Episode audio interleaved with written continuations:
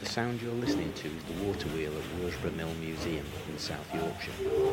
There's been a mill in this area since the Domesday Book, and this one can be dated back on architectural evidence to the first quarter of the 17th century. The original water wheel will have been made of timber, but this one, installed around 1865, is made of cast iron and at over 14 feet in diameter and 4 feet wide, it has 32 deep buckets fed with water from the River Dove. Let's listen a bit more to the water, the gears and the wheels.